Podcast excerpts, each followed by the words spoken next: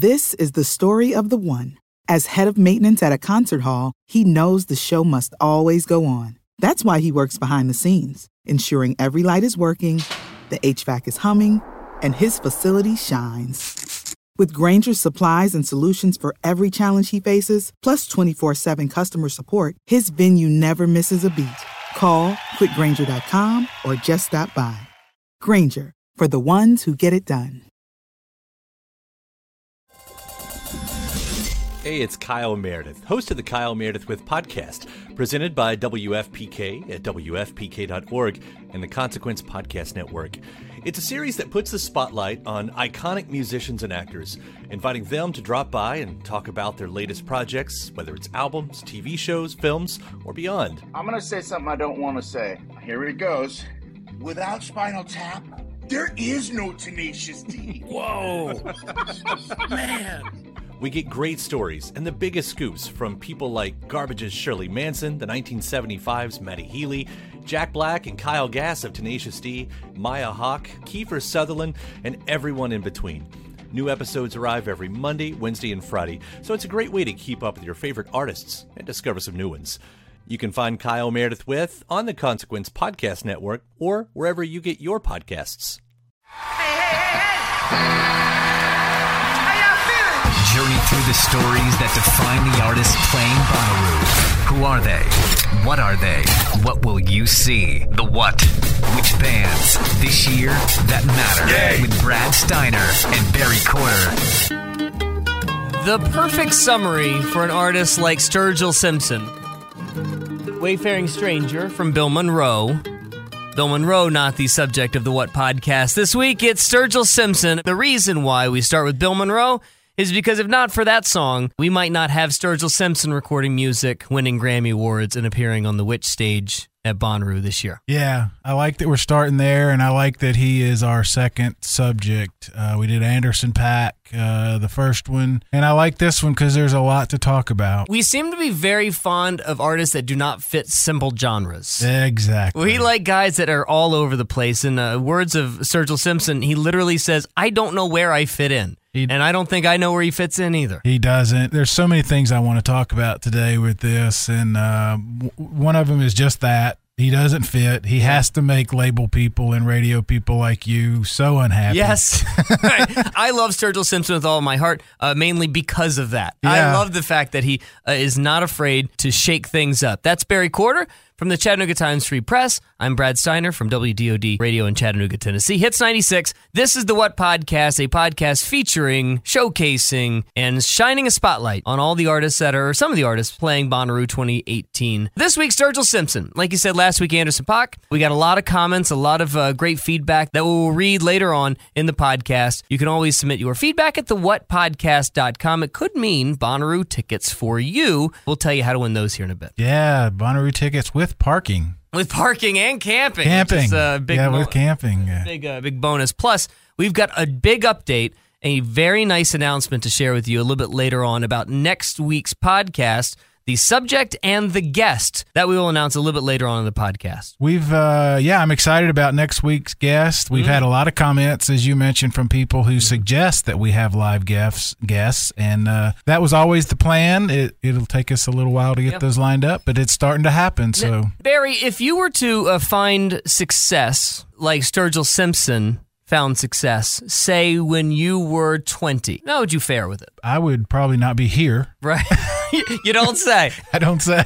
Yeah, yeah, I definitely would not be here, I don't know. That's a tough one. I talk to a lot of artists in my job at the paper, and uh, it's interesting the overnight, the literal overnight successes and the 20 year overnight successes, how they handle things uh, differently. You know, everybody's path is part of who they are. Right. So that makes a big, big difference. Sturgill found success mid 30s. He went through a long life of failures had a pretty modest background. The first male in his on his mother's side of his family to not work in a coal mine. Right, it's unbelievable. Yeah, uh, think from about that. Yeah, from Kentucky. His his dad was just like a police officer, I think, and really didn't think that he was going to do anything with his life, go anywhere. Sold drugs in high school. Yeah, uh, so he did what a lot of young guys do. Join the military. Yeah, join the military. Two days after high school, goes right into the Navy, uh, gets in bar fight after bar fight, living like a 21 year old in the Navy, comes back, gets married, and uh, just goes from job to job to job. Yeah, with uh, no point, no seeming direction, and, At and one point, at one point, seating people at an IHOP. Yeah, yeah, yeah. Imagine that. He's the maitre d, if you can use use the French term. I think Uh, they're usually a host or hostess. This is how Sturgill described him finally reaching success so late in life. This is very important to me because my life has been a very long succession of lessons and even mistakes and bad decisions. And, and being given this opportunity now, I don't want to say late in life, but late in life for an aspiring musician. But I feel like if it, is, if it had all happened at 23, I would have self destructed. I wouldn't have used the opportunity for what it, what it can be used for. And that success started with an album called High Top Mountain. I'm getting pretty tired of the state things are in. Sometimes I feel like cutting veins, just watching it bleed. I'm tired of laying down, getting nothing on the other end. And people only want to be your friend when you got something they need. But uh, some days you kill it, and some days you just choke.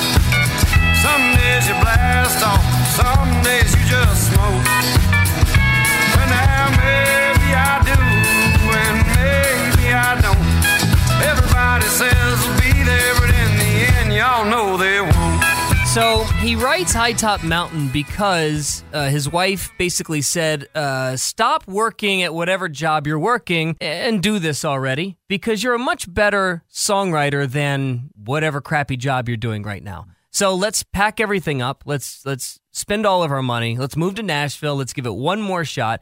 He writes that album, and it's full of you know traditional country songs. Oh, there's no que- yeah, no question. I it's funny ear- earlier in the week when we were talking about doing this, uh, I said something about him being country, and you said he's not country, and then I listened to this record, and it, I said if he's not, then he's he's not because of what country is in Nashville today, but Sure. he is country. Sure. he's what country should be. So I think that Sturgill and the Chris Stapletons of the world and Jason Isbells and maybe even uh, you can throw Nathaniel Rateliff in this, but they are breaking all the rules of country music by being country music. Yeah. It is unbelievable that the the genre of country music has been so bastardized that he's on the outside. Right. He's the outsider. He's Right. the weirdo, but he's doing things, especially that first album, that is as soulful of country music as it gets. Yeah, it's what it should be. And I'm going to do something today with this. I was thinking about this um, that I don't normally like doing. I don't like comparing artists.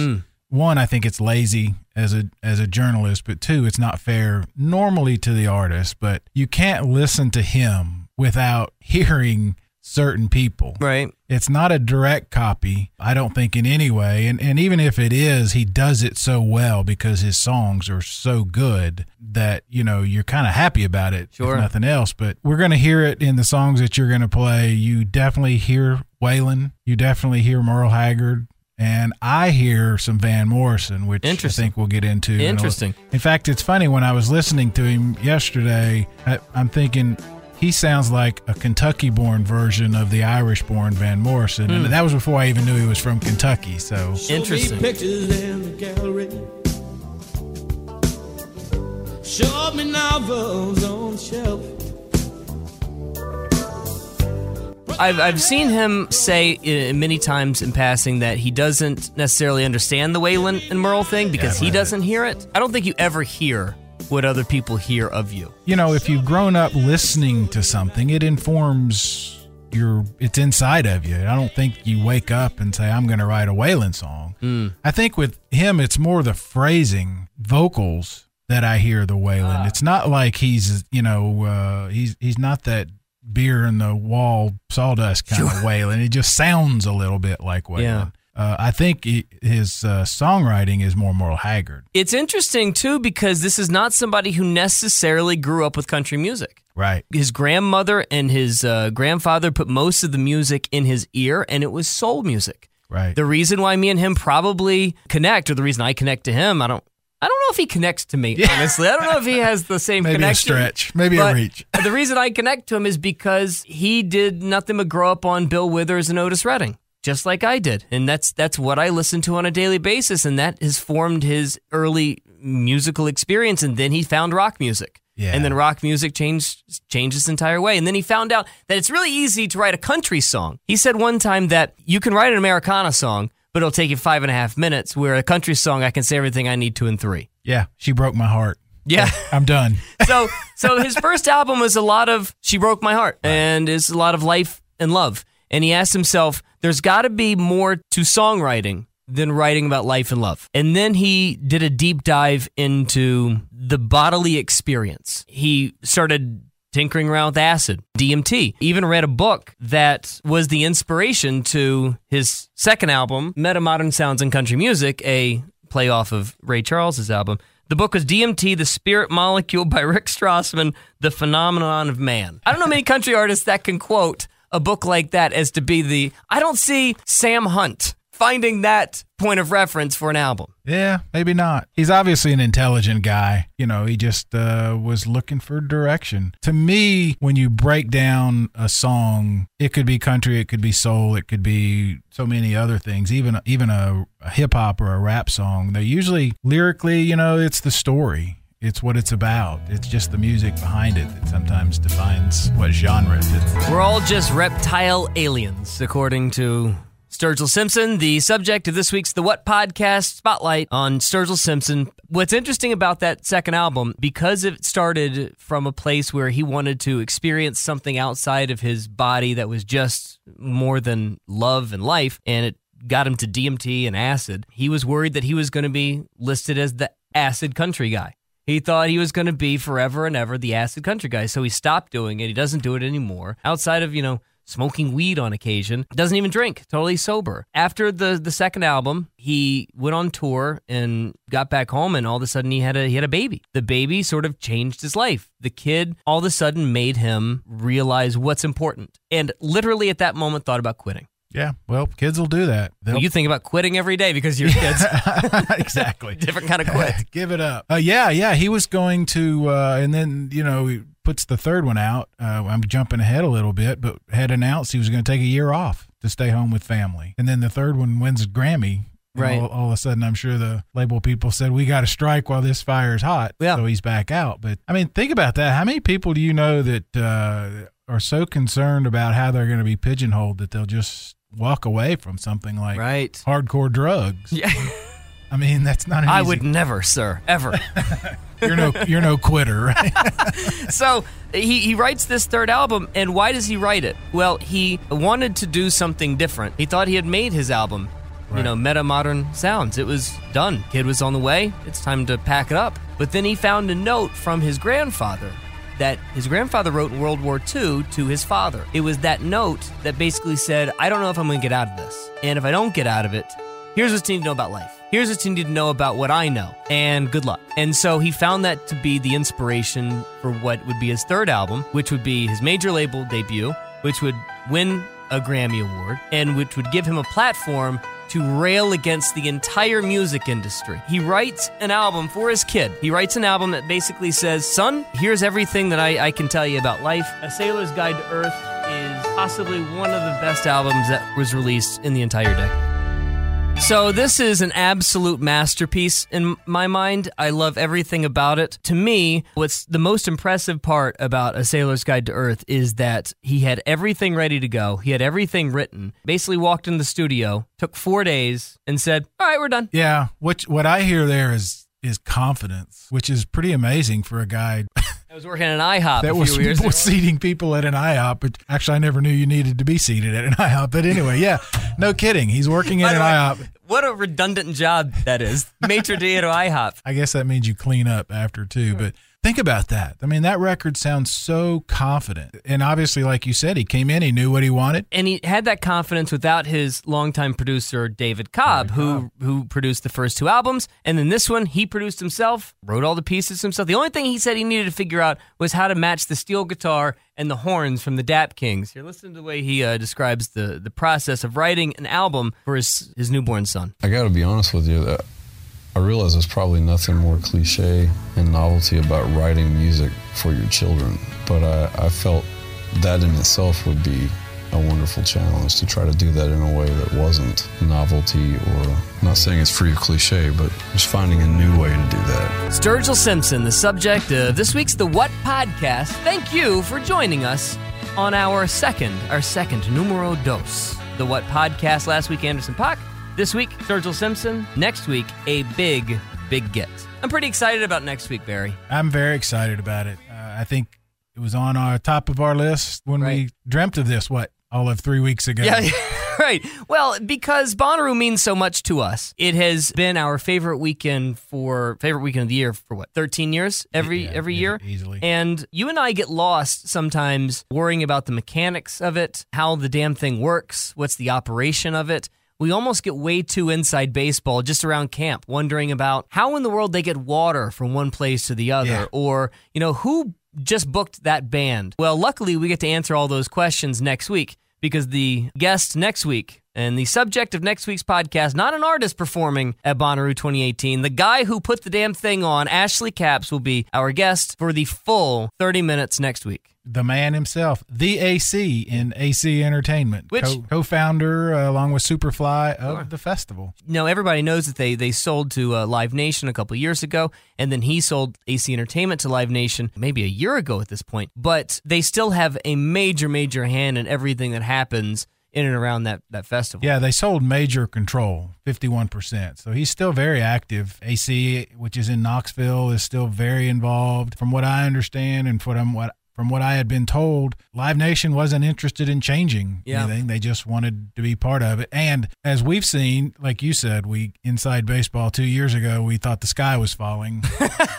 this is the end. Yeah. Well, let's be honest. If if the playlist that you have on your Spotify isn't directly represented at Bonnaroo, you think the sky is falling. No every year. question, no question, and and we always do it. It's going to be terrible. It's going to be changed and all that. But but what Live Nation did was infuse a ton of money. Yeah. Which is why you now have flushable toilets. Exactly. Yeah. Uh, Into so Great Stages Park, which is the farm, which is where the festival is held. So next week, Ashley Capps this week Sturgill Simpson. Last week, Anderson .Paak. We got a lot of comments at thewhatpodcast.com, and every comment that we received is entered to win tickets to Bonnaroo 2018, as will your comments, suggestions, tips this week that you can submit at thewhatpodcast.com. Last week, uh, Austin says, loved it.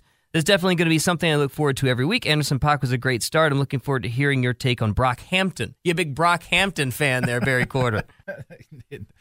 I, no, Okay. Can't wait for Not that yet. episode. We'll see. this is awesome from Dean. Noah says, really excited to see what you guys have in store. we got a lot of those. Uh, we hit a nerve. A lot of people commented that they'd been waiting or looking for something like this. Yeah. uh, which is great. It's, Yeah. it's exciting. Thank Uh, you, Reddit. Yeah.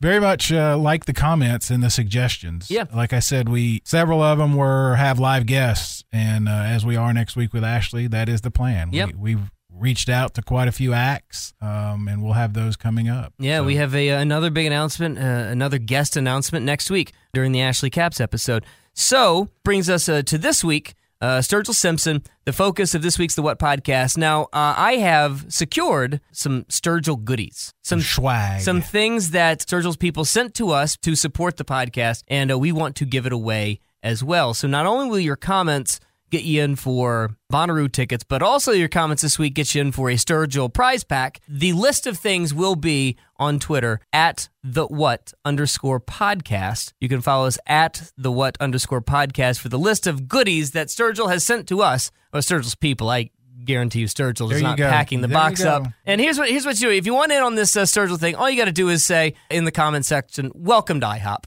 Welcome to IHOP. I'll seat you now. My name is Sturgill Simpson, who, of course, the subject of this week's podcast. Now, Sturgill, not uh, not shy. He's a not a shy man, and this success that he found later in life really aided him and helped him create a platform for artists that are totally shunned, not just by the industry, but specifically by country music. Yeah, he's definitely uh, some of the comments about the the election and current situation. you- You're exactly right. He speaks his mind, and he speaks his mind uh, in his music. Some of his lyrics, you you see it. Uh, it's it's not all rainbows and unicorns. Particularly regarding Nashville. Yeah, and, and a lot of people think that he's like anti the bro culture, the bro country culture, that he's going after Music Row, but he's adamant that it is not him versus any certain particular artist. It's him trying to create a place for guys like him to succeed. Obviously, there's a large audience out there for the kind of records that I'm making, or a guy like Chris Stapleton's making, Yeah. or Jason Isbell's making. And I have no problem with them selling the wares that they've been selling for 25, 30 years, but there's a lot of people out there that would really appreciate hearing the other stuff too. And in a in a, a landscape of for what for what is essentially a dying and antiquated business model, I would think if I were running a label, I would look for ways to sustain my business. Try to do it in a more human way. And uh, boy, when you hear A Sailor's Guide to Earth, you hear him basically saying, you know what? I'm going to do it my way. I was reading the lyrics to another one of his songs, and the title alone tells you a little bit how he feels. Life ain't fair and the world is mean. Is a great song title. yeah, you know, I to me like that that specific lyric tells tells you everything you need to know about about Sturgill. I don't get any pretentiousness out of him whatsoever. He stands up for what he believes in, and he says it pretty Yeah. pretty eloquently, and, and honestly, he's far smarter than I. Yeah. and he can turn a phrase much better than I. But his lyrics are so simple, so easy to understand, and lack so much pretentiousness Yeah. that I think that that's what draws me so close to him. The first line to that very song is, "Well, that label man said, son." Now, can you sing a little bit more clear? Your voice might be too genuine and your song's a little too sincere. Mm, that's So- pretty good. Yeah, I mean that that gets to what you're talking about with the whole Nashville thing and uh, being asked to change. The rest of the lyrics are about basically you write what I tell you to, and then I'll handle the rest of it. Right. And, uh, I don't think that's the way he wants it to go. No, that's exactly why he can put a song like Nirvana's In Bloom on his album because he's making his own rules. Yeah, I knew we were going to get to this one. This is an amazing song. Been thinking about it all day, really. There are a lot of people that have taken someone else's song Mm-hmm. and made it their own. You know, Aretha Franklin, Ray Charles himself said, That girl just took my song with respect. But I can't think of another one where somebody took a song and just completely not only made it theirs in that sense, but made it theirs in that it's a different song. Sure. And accidentally, too. Yeah. He accidentally got the words wrong because he had heard the song a certain way and in his mind thought the words were something else. And when he recorded it, thought he was done. A few weeks later, he gets a letter from the label. Uh, you got uh, some of the words wrong? Oh, well, forget it. I- I've seen Sturgill live, I think, three times now. And every time, the same thing happens during In Bloom. And I'll tell you exactly what that is here in a second. Listen. kids food. Where the changes move. Spring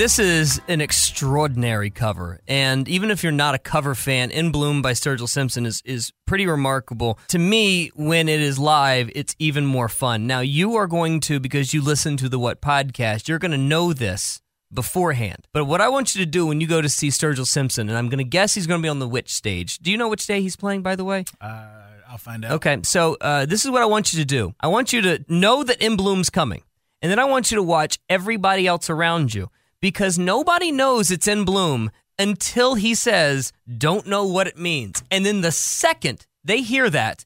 Everybody starts singing. They lose their minds as soon as they hear, don't know what it means. I don't know what it means. And then the place loses its mind, and then the, the crowd takes over and sings the rest of the song. It happens each and every time because that song is so unique and so well done. Nobody even knows it's a cover until 45, 50 seconds into the song. Yeah, I, I'm guilty of it. Yeah. When it starts, I'm like, this is familiar. Yeah. but it's so, like you said, it's so different that it's like, I'm not, that's, like I said, I, I can't think of another case where an artist took a song and just completely redid it. Number one, as well. Number two, as you know, made it his own. Yeah. As strong as that. He just has something special, and you see it on the live show. And I'll give you a little bit of a clue. This is what I've been told. Now, I hope that this becomes true at Bonnaroo, but I've been told that, you know, he had the first album, which was, you know, straight ahead country songs. It goes a little mm, acid based country in his second album. His third album is full of horns. Well, the tours that I've seen, he always brought the horns around because it was a really great sound that he created on A Sailor's Guide to Earth. What I've been told is that this tour that's coming up, it's just the original band. It's just straight ahead rock and roll country. We may not be seeing the horn section come this tour and come Bonnaroo 2018. I don't know. He's Friday night. Uh, Oh, Friday night, okay. Friday- same night as Muse and uh, Bassnectar, Khalid, Paramore, Sheryl I'm gonna. Crow. we don't. We don't know the schedule yet, but I gotta guess that he's gonna be on the Which. He's gonna be on Which stage sometime at five o'clock. Maybe. I don't know. I mean, he's pretty high up on that lineup. Yeah. Um, You think he makes the what stage? You think he's on the main stage? I don't know. He'd be the early. Could be. Somebody from Reddit, please break this news for us. Sturgill Simpson, the focus of this week's The What Podcast. Of course, listen anytime, thewhatpodcast.com, The What underscore podcast on Twitter, The What Podcast on Instagram. Having him at Bonnaroo, and he's one of these acts. The, the more I, I dug into it this past week, that I think is he's one of those guys that illustrates what Bonnaroo does well. Hmm. Uh, going back to that, he doesn't fit a category kind Right. of thing, right? I mean, I don't think that they build based entirely on categories. You know, we need X number of this and X number of that. I think they just go get really good artists, Right. make it work. Right. And what we've talked about over and over, the fans that go because it's that camping festival are there to hear good music. And I think he's one of those acts that um, that fits that perfectly. I also think he's one of those for those people that you know want to pursue music. He's got to be an inspiration. He's got to be. I mean, he's got so much success happening in such a short time frame. Right. This all just started. He's got that sound that sounds like he's been around forever. You know, you're like, oh, Sturgill Simpson. Yeah, I've been a fan of his for decades. No, you haven't. No, you This haven't. just started. Listen to him talk about his recent success. Well, this has all been very recent. You know, we went from playing to three or four hundred people to playing to three or four thousand people within two years. I'm I'm 38 years old, and I came into this game at a later point in life than most people in my position do. So I feel like a lifetime of less than desirable jobs and just being a normal guy. I'm far too normalized to ever really walk out there and just embrace all that in a way that you know myself and all the guys I play with. We're all very extreme perfectionists, so we just want to put on the best show, musically speaking, that we can every night. I forget that there's other parts of that that are involved. Sturgill Simpson, Friday night, Bonnaroo 2018. We appreciate you joining us for yet another week of the What Podcast, thewhatpodcast.com. Barry Courter, thanks for stopping by and uh, guiding us through the career of Sturgill Simpson. It's been fun. Uh, I'm really glad we uh, we landed on this, and I'm glad people like it. Interact with us. Win Sturgill merchandise. You get some Sturgill gear, maybe Bonnaroo tickets, thewhatpodcast.com. Just send us a comment today that says, Welcome to IHOP. Next week, Ashley Capps, our special guest. Thank you again. Nick Turner, all graphic design. Lord Taco, the brilliant web design. Anybody else we should thank? Uh, How about Charlie Rose for uh, letting us uh, talk to Sturgill Simpson today? yeah, thanks, Charlie. Journey through the stories that define the artists playing Bonnaroo. Who are they? What are they? What will you see? The what? Which bands this year that matter? With Brad Steiner and Barry Courter. This is the story of the one. As head of maintenance at a concert hall, he knows the show must always go on. That's why he works behind the scenes, ensuring every light is working, the HVAC is humming, and his facility shines. With Grainger's supplies and solutions for every challenge he faces, plus 24 7 customer support, his venue never misses a beat. Call quickgranger.com or just stop by. Granger, for the ones who get it done.